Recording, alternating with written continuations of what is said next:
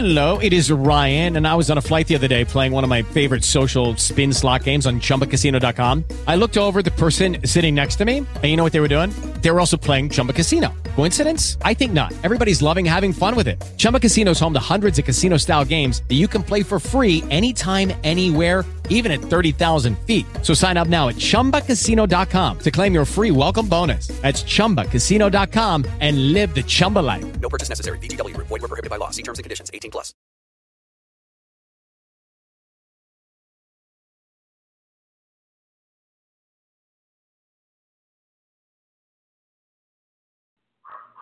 Blog Talk Radio.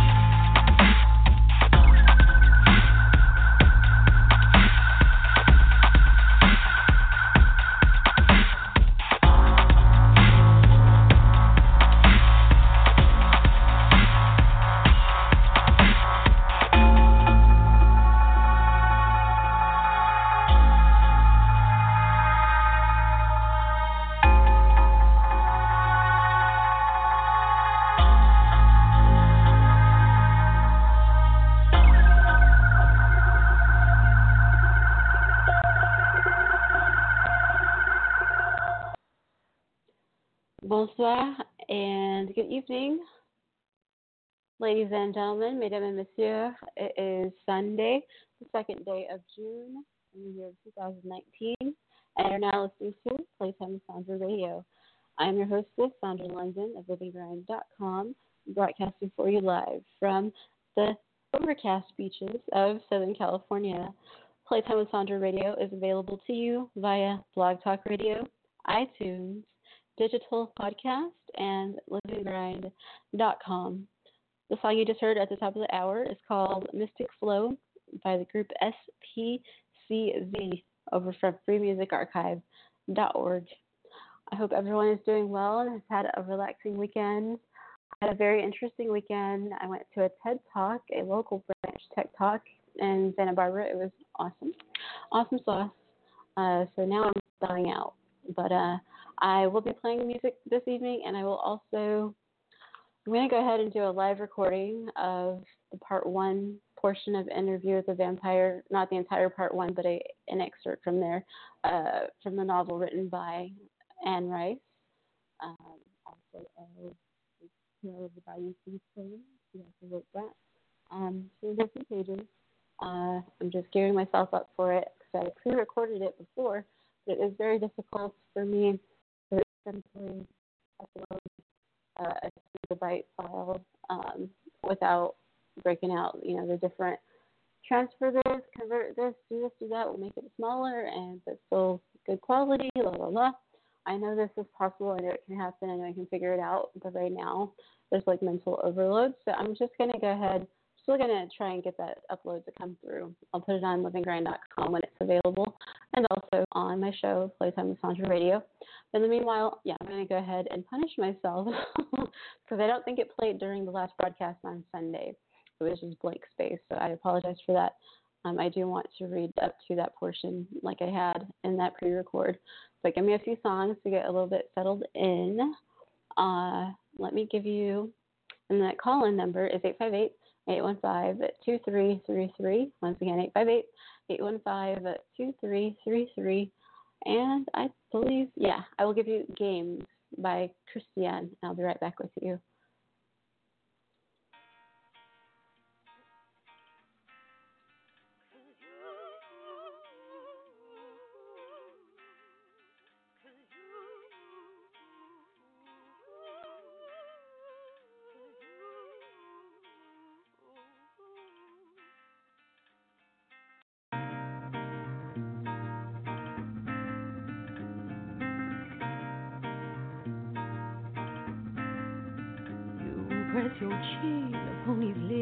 Lips, holding the lipstick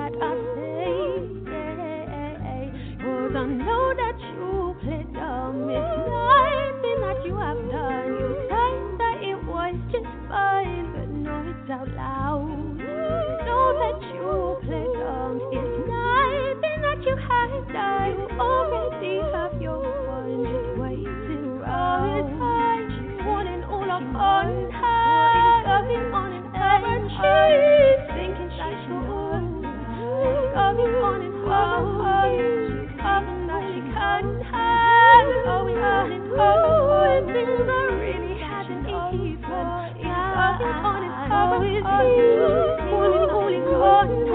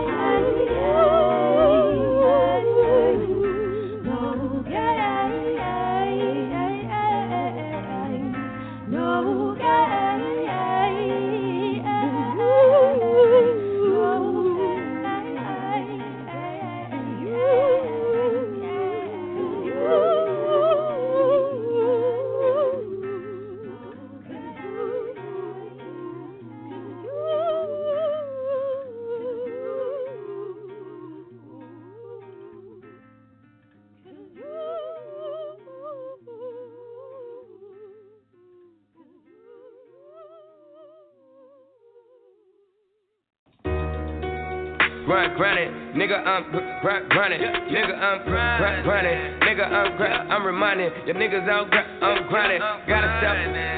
Uh, oh, fuck it, nigga, yeah, I'm grinding. I'm on it. Gotta step up to the plate like a pitch hitter. My little man on the way, I'm trying to fix dinner.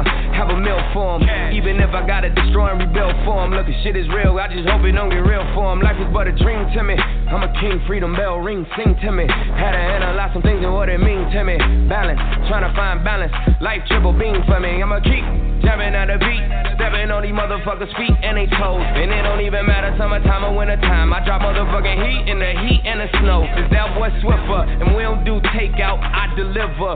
I'm a A1 nigga, steakhouse. And I ain't jumping all over cars to clip up, that's what Blake bout. Nigga, I was running wild 19, all in the club. Around the same time, they don't put me on dubs. High off life, that's different type drugs. You ain't never had that feeling, you ain't like us. It ain't all about the money, it's more as you niggas faking the loyal. Type of shit, really ain't got energy for it. Man, fuck making friends, I'm just trying to make art. Grinding for my shit, what a near skate park. It's on the menu. I say eat your fucking heart out. No words for you jokers. Nah, I'ma pull your fucking cards out. Look, hey man, hey man, that boy so hip hop, but they love him like commercial. On the airways, how I surf. Silly, I can really do this shit for days. But you know they say patience a virtue. Nigga supreme coming. Nigga, the team coming. I'm just getting been straight, still trying to scrape 2013 money. Mistakes in my life, less snakes in my life, and I had to pay the price for it. So nowadays, I ain't trying to compromise. I ain't listen to your lies, nigga. I done lost nights for it. Yeah, step up to the mic, I don't write for it. Know some niggas moving keys like they type for it. I mean, anything they eat, niggas might blow it. Sometimes you gotta bob and weed, nigga, like Floyd. Undefeated. That's supreme shit, I know you need it, nigga. Coming soon, coming soon. Yeah. Yeah. Swiffer. Bass.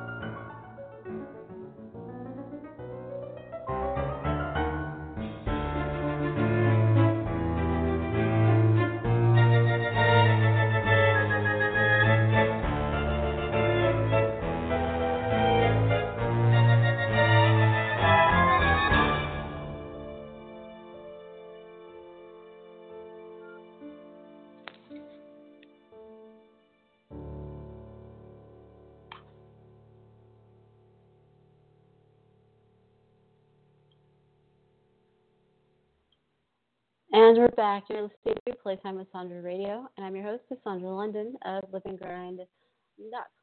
The songs you just heard were Games by Christiane, Grindin' by Swiffa Baby, and Ghost Dance by Kevin MacLeod. Alrighty then. I, I had been thinking that I would maybe start doing this the excerpt like you know halfway through the show, but I feel like I might as well go ahead and do it now. um, and it's just a, a free read. I'm not, if I mess up, I mess up. I don't know. I will try not to. So I will go ahead and re recite what was previously recorded, which is stored in 2 gig- gigabytes of data elsewhere. Alrighty, so here we go. It's Interview with the Vampire, written by Anne Rice, author of The Tale of Body Thief as well. I see, said the vampire thoughtfully and slowly he walked across the room towards the window.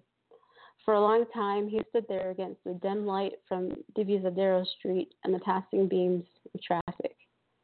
The boy could see the furnishings of the room more clearly now the round oak table, the chairs, a wash basin hung on one wall with a mirror, He set his briefcase on the table and waited. But how much tape do you have with you? asked the vampire, turning now so the boy could see his profile. Enough for the story of a life? Sure, if it's a good life. Sometimes I interview as many as three or four people a night if I'm lucky, but it has to be a good story. That's only fair, isn't it? Admirably fair, the vampire answered. I would like to tell you the story of my life then. I would like to do that very much. Great, said the boy, and quickly he removed the small tape recorder from his briefcase, making a check of the cassette and the batteries. I'm really anxious to hear why you believe this, why you. No, said the vampire abruptly. We can't begin that way. Is equipment ready? Yes, said the boy. Then sit down. I'm going to turn on the overhead light. But I thought vampires didn't like light, said the boy. Do you think that dark adds to the atmosphere? But then he stopped. The vampire was watching him with his to the window. The boy could make out nothing of his face now, and something about the still figure there distracted him. He started to say something again, but he said nothing. And then he sighed with relief when the vampire moved towards the table and reached for the overhead cord.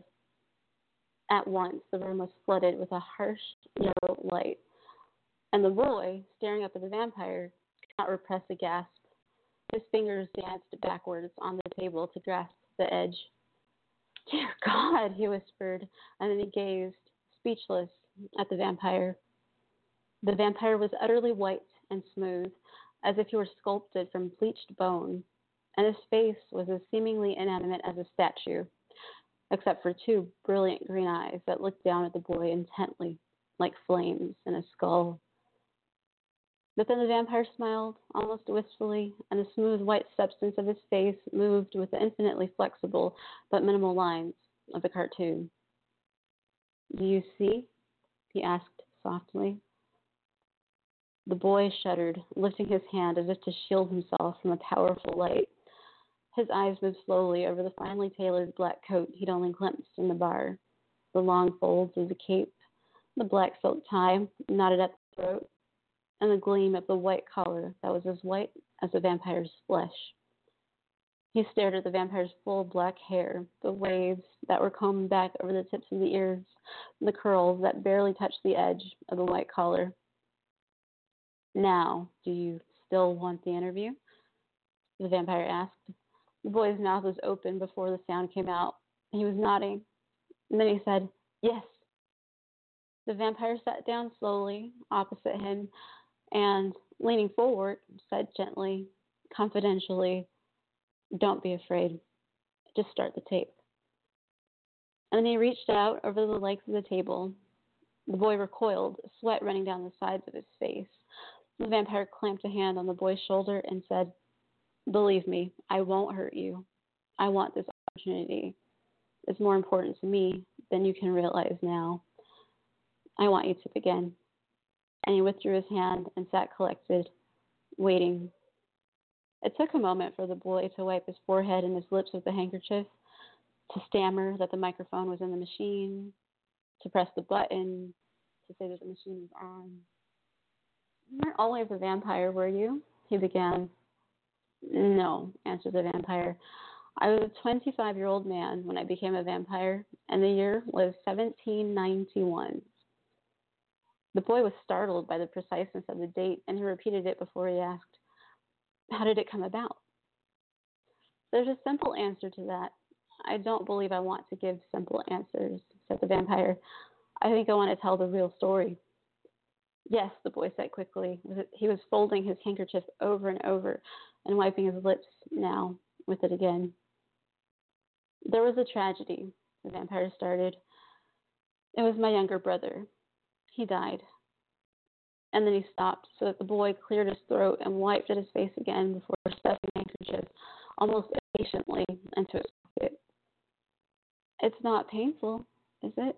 he asked timidly. Does it seem so? asked the vampire. No. He shook his head. It's simply that I've only told this story to one other person, and that was so long ago. No, it's not painful. We were living in Louisiana then, We'd received a land grant and settled two indigo plantations on the Mississippi, very near New Orleans. Ah, that's the accent, the boy said softly. For a moment, the vampire stared blankly. I have an accent? he began to laugh. And the boy, flustered, answered quickly, I noticed it in the bar when I asked you what you did for a living. It's just a slight sharpness to the consonants, that's all. I never guessed it was French. That's all right, the vampire assured him. I'm not as shocked as I pretend to be. It's only that I forget it from time to time, from time to time. But let me go on. Please, said the boy. I was talking about the plantations. They had a great deal to do with it, really, my becoming a vampire, but I'll come to that. Our life there was both luxurious and primitive, and we ourselves found it extremely attractive. You see, we lived far better than we could have ever lived in France. Perhaps the sheer wilderness of Louisiana only made it seem so, but seeming so, it was. I remember the imported, imported furniture that cluttered the house. The vampire smiled. And the harpsichord, that was lovely. My sister used to play it. On summer evenings, she would sit at the keys with her back to the open French windows. And I can still remember that thin, rapid music and the vision of the swamp rising beyond her, the moss hung cypresses floating against the sky. And there were the sounds of the swamp, a chorus of creatures, the cry of the birds. I think we loved it. It made the rosewood furniture all the more precious, the music more delicate and desirable. Even when the wisteria tore the shutters off the attic windows and worked its tendrils right into the whitewashed brick in less than a year. Yes, we loved it. All except my brother. I don't think I ever heard him complain of anything, but I knew how he felt. My father was dead then, and I was head of the family, and I had to defend him constantly from my mother and sister. They wanted to take him visiting and to New Orleans for parties, but he hated these things. I think he stopped going altogether before he was 12. Prayer was what mattered to him. Prayer and his leather bound Lives of the Saints.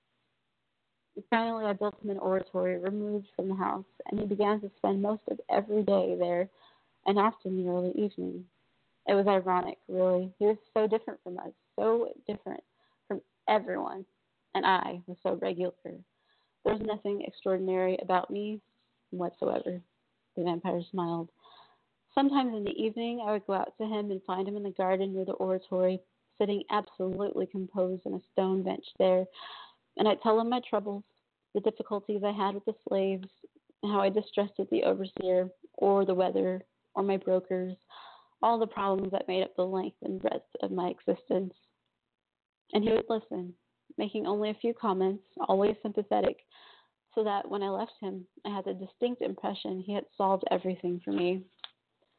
I didn't think I could deny him anything, and I vowed that no matter how it would break my heart to lose him, he could enter the priesthood when the time came. Of course, I was wrong. The vampire stopped. For a moment, the boy only gazed at him, and then he st- started as if awakened from deep thought, and he floundered as if he could not find the right words. Ah, he didn't want to be a priest? The boy asked. The vampire studied him as if trying to discern the meaning of his expressions. Then he said, I mean that I was wrong about myself, about my not denying him anything. His eyes moved over the far wall and fixed on the panes of the window. He began to see visions. Real visions? the boy asked, but again there was hesitation, as if he were thinking of something else. I didn't think so, the vampire answered. It happened when he was 15. He was very handsome then. He had the smoothest skin and the largest blue eyes. He was robust, not thin as I am now, and was thin, but his eyes. It was as if when I looked into his eyes, I was standing alone on the edge of the world, on a windswept ocean beach.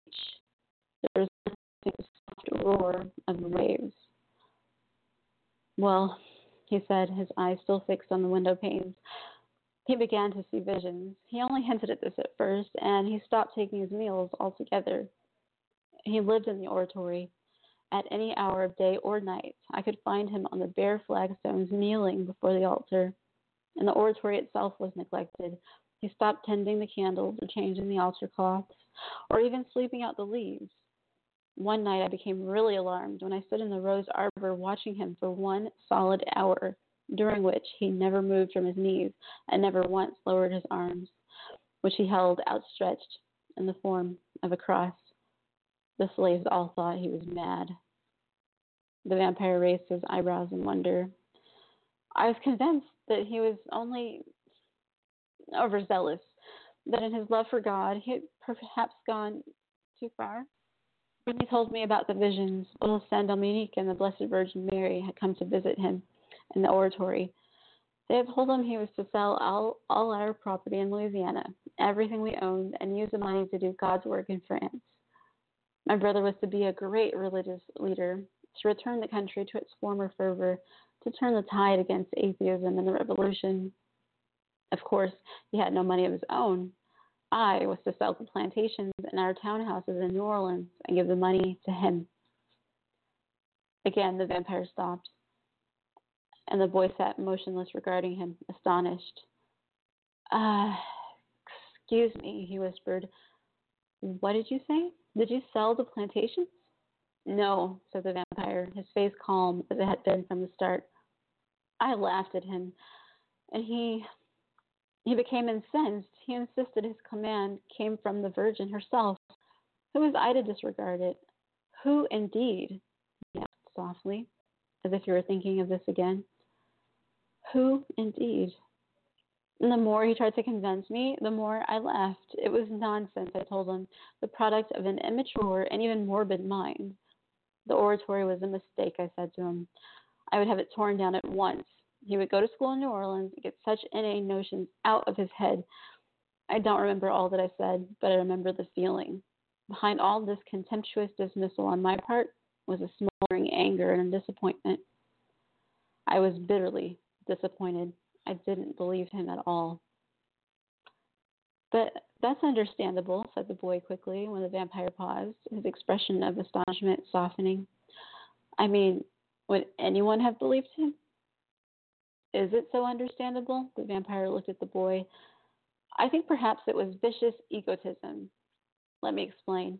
I loved my brother, as I told you, and at times I believed him to be a living saint. I encouraged him in his prayers and meditations, as I said, and I was willing to give him up to the priesthood.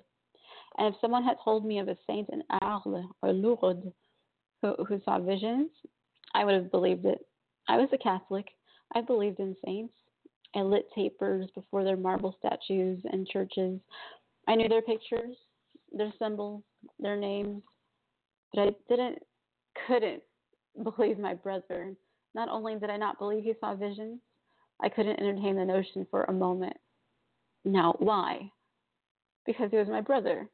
Holy he might be, peculiar most definitely, but Francis of Assisi, no, not my brother. No brother of mine could be such.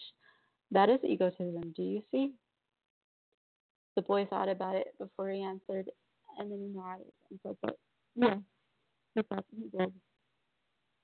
Perhaps the vision, said the vampire. Then you you don't claim to know now whether he did not not? No.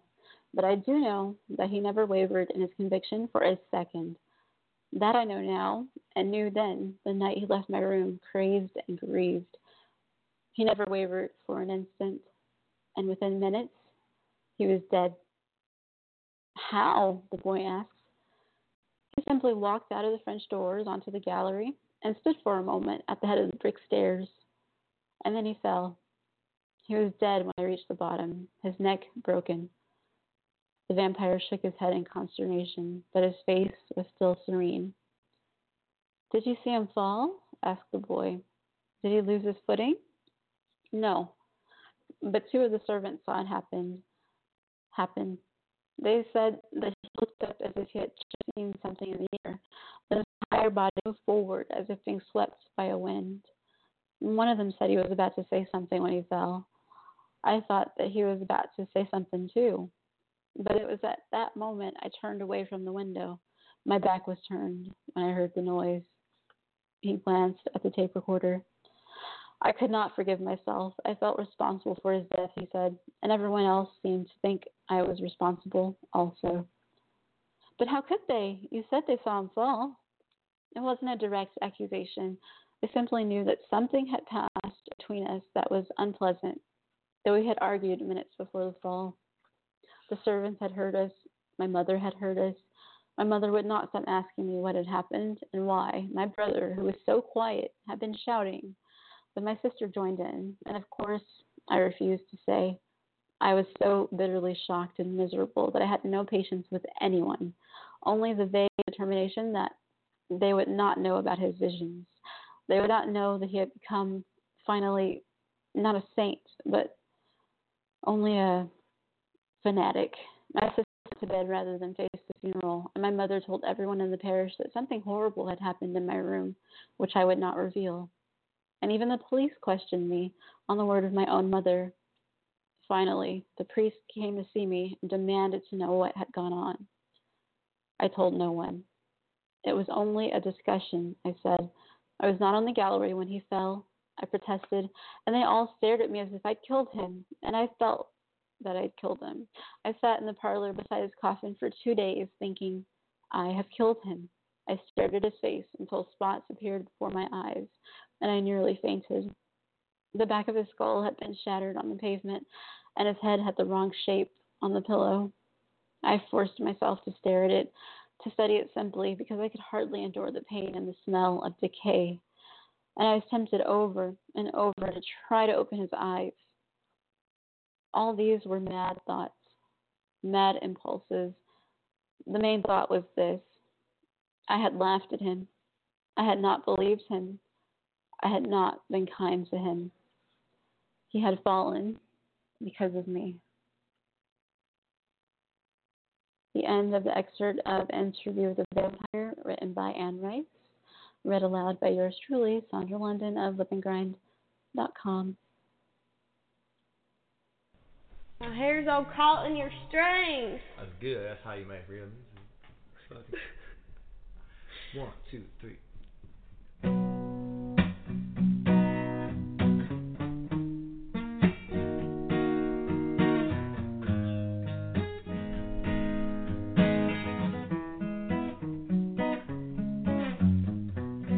I found myself dreaming in silver and gold, like a scene from a movie that every broken heart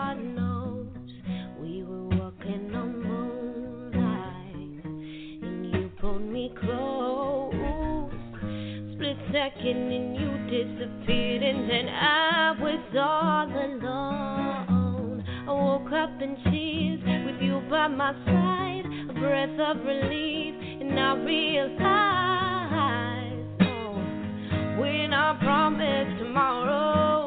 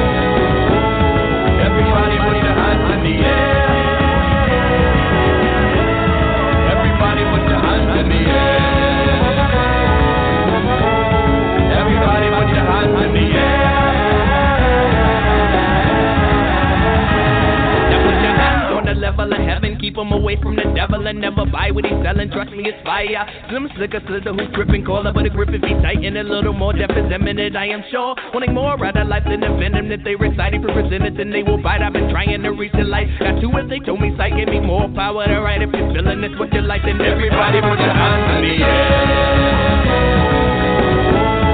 Everybody put your hands in the air. Everybody put your hands in the air. Everybody put your hands in the air.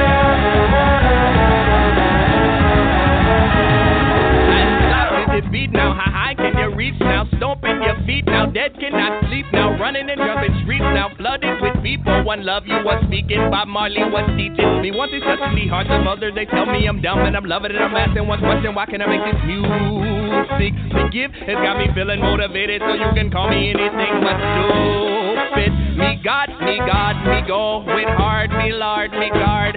Later, my Got too much weight on my shoulders, weight on my shoulders, weight on my shoulders, weight on my shoulders. There's nothing I would rather do than spit a reggae tune to you. If you're feeling this, what you, if you're feeling this, what you, uh, uh, then everybody put your hands in the air. Everybody put your hands in the air. Everybody put your hands in the air. Everybody put your hands in the air.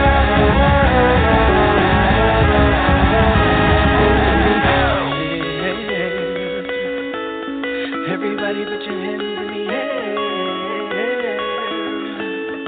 Everybody put your hands in the air.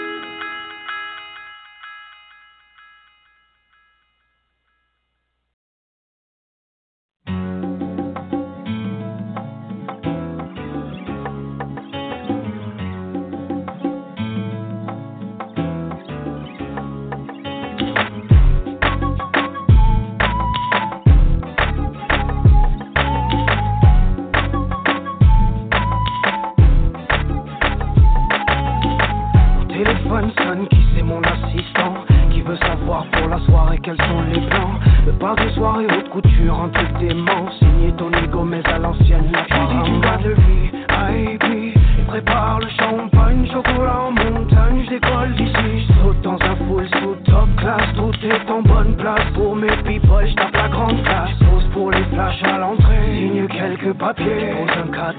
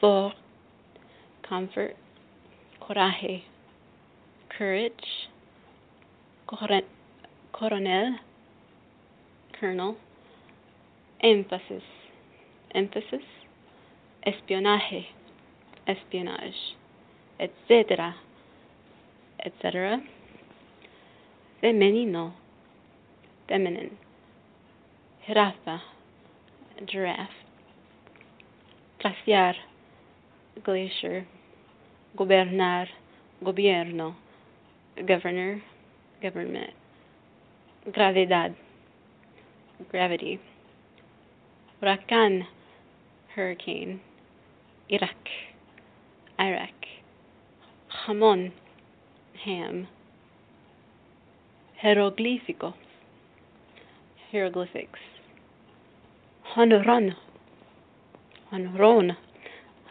home run, lenguaje, language, mensaje, message, millón, million, siniestro, sinister, tamal, tamale, basco, basque, vainilla, vanilla,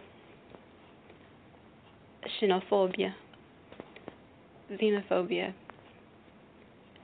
Shilla, Guatemala.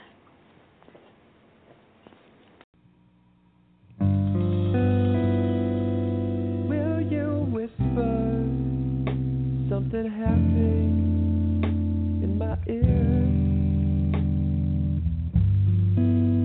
Just a sedative to make me disappear. So tired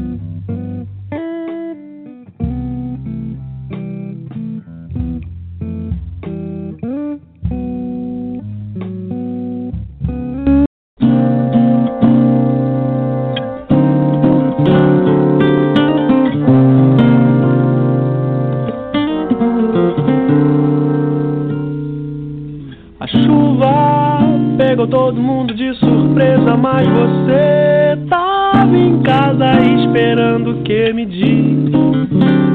Você sabia da chuva?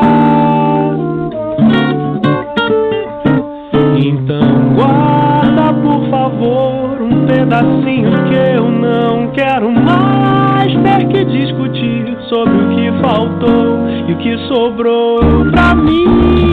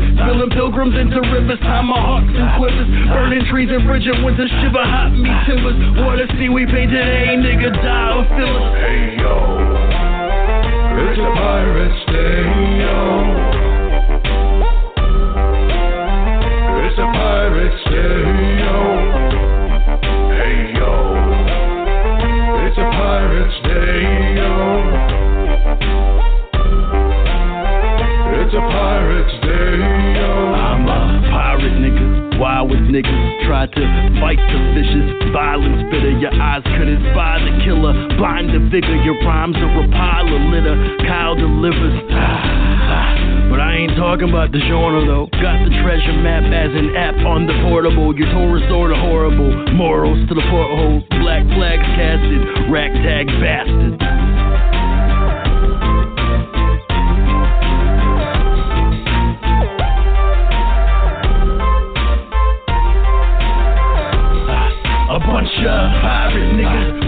and livid, searching for the prizes in it. Mob the Senate, bomb the village, Mazel tov cocktail. You're about to witness what it feels like to be got with a shot of grimace. It is built into the plot. We some rotten killers, spilling pilgrims into rivers, tomahawks and quivers, burning trees and bridging winter, shiver hot meat timbers. Water see we painted a nigga die or fill us.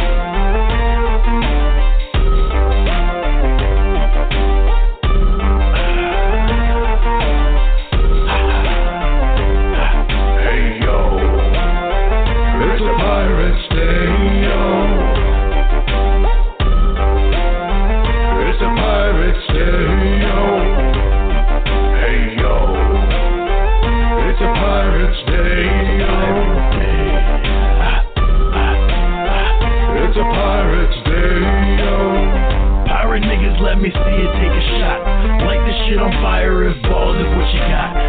Pirate nigga, punch your neighbor in the face. No time to waste, make sure his bones break. Pirate nigga, grab the rump of a winch.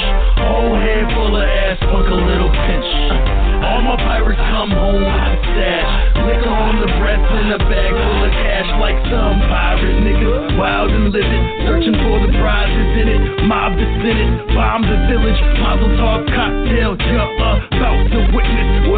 like to be got with a shot, a grimace. It is built into the plot. See some rotten killers, spilling pilgrims into rivers, tomahawks and quivers, burning trees and bridges frigid winter, shiver hot meat timbers. Water, see, we painted a nigga die or fill us.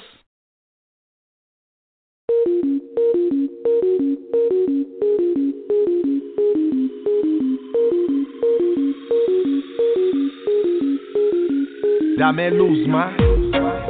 Quisiera conocer tu beso, acariciar tu pelo si me dejaras. Me vuelves loco más. Wow, wow. Y dice, y dice, hey, si tú supieras lo que por ti siento, mi amor por dentro te prometo más. No te arrepentirás. No, no. no. Y cuando sale el sol, yo me despierto pensando en ti. Amar. Cuando sale la luna, yo me acuesto pensando en ti. En mis sueños te tengo a final, te lo quiero confesar. Te lo quiero confesar. Yo no comprendo más porque me siento así. Forma de hablar, de caminar me vuelve crazy. Cuando te miro, tú me miras, siento esa energía. Pero mis fans dicen que yo no estoy en tu liga. Pero te juro que te voy a llevar conmigo hasta la nube. Tú tienes algo, nena, muy especial Porque antes de conocerte, yo soñaba en tenerte. Y ahora que tú estás aquí, mi anhelo es quererte. Y cuando sale el sol, yo me despierto pensando en ti. Tu sonrisa me lleva a pensar cómo te quisiera amar.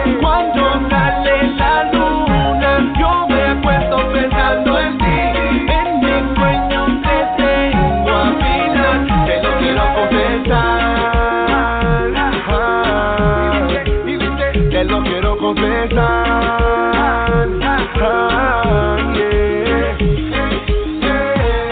Hoy te despides sin razón, no te vayas por favor.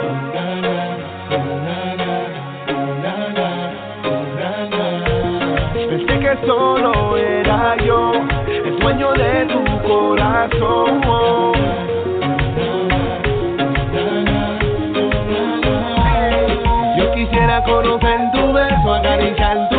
Si me dejarás, si me dejarás, si me dejarás, si me dejarás más.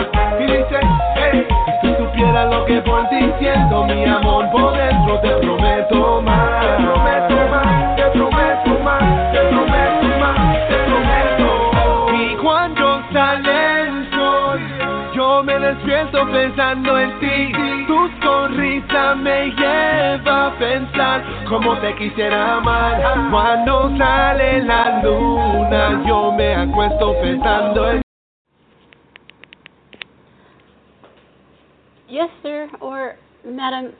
My apologies in advance, but I I need some like urgent assistance.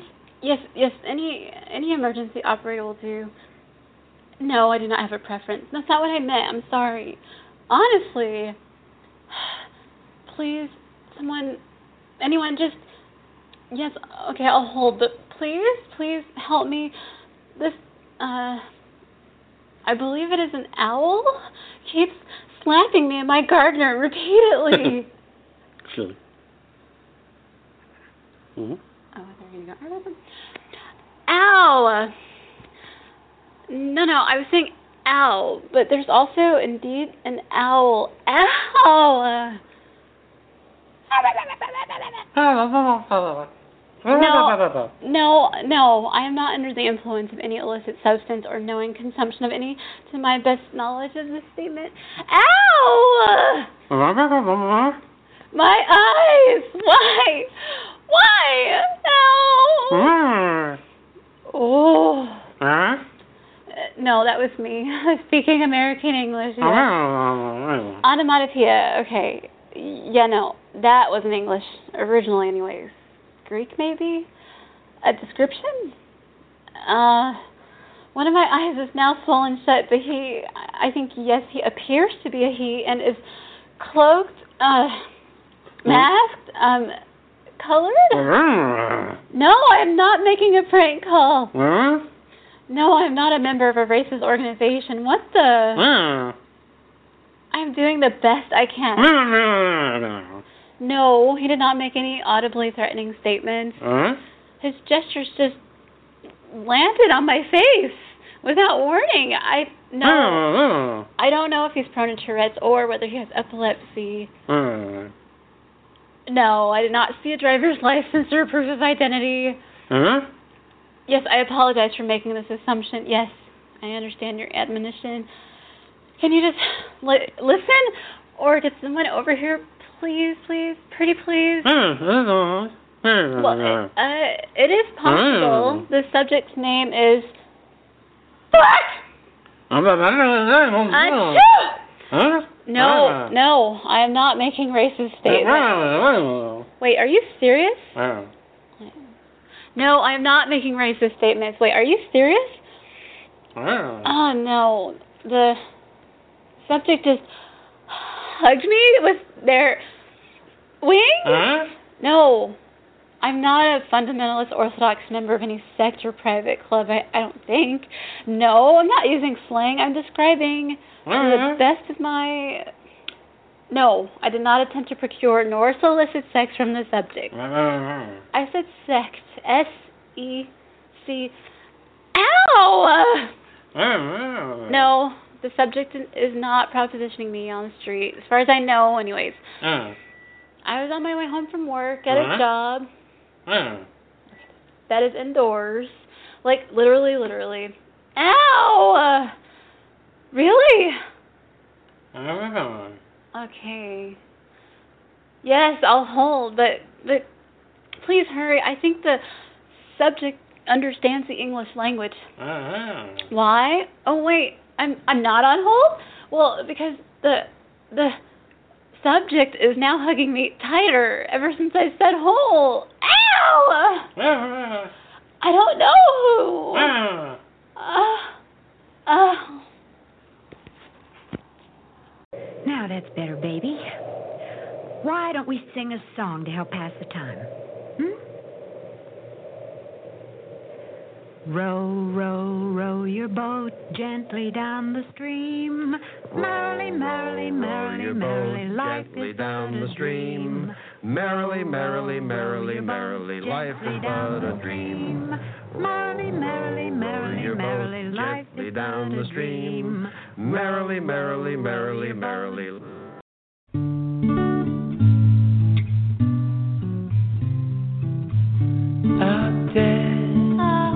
Charcoal head, my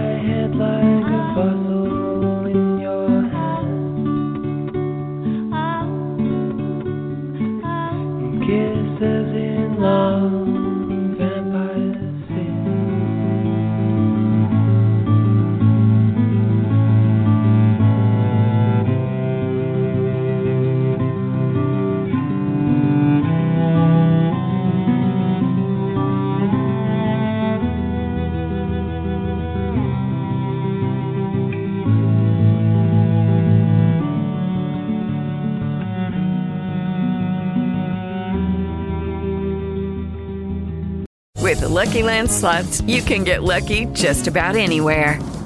This is your captain speaking. Uh, we've got clear runway and the weather's fine, but we're just going to circle up here a while and uh, get lucky. No, no, nothing like that. It's just these cash prizes add up quick. So I suggest you sit back, keep your tray table upright, and start getting lucky. Play for free at LuckyLandSlots.com. Are you feeling lucky? No purchase necessary. Void where prohibited by law. 18 plus terms and conditions apply. See website for details.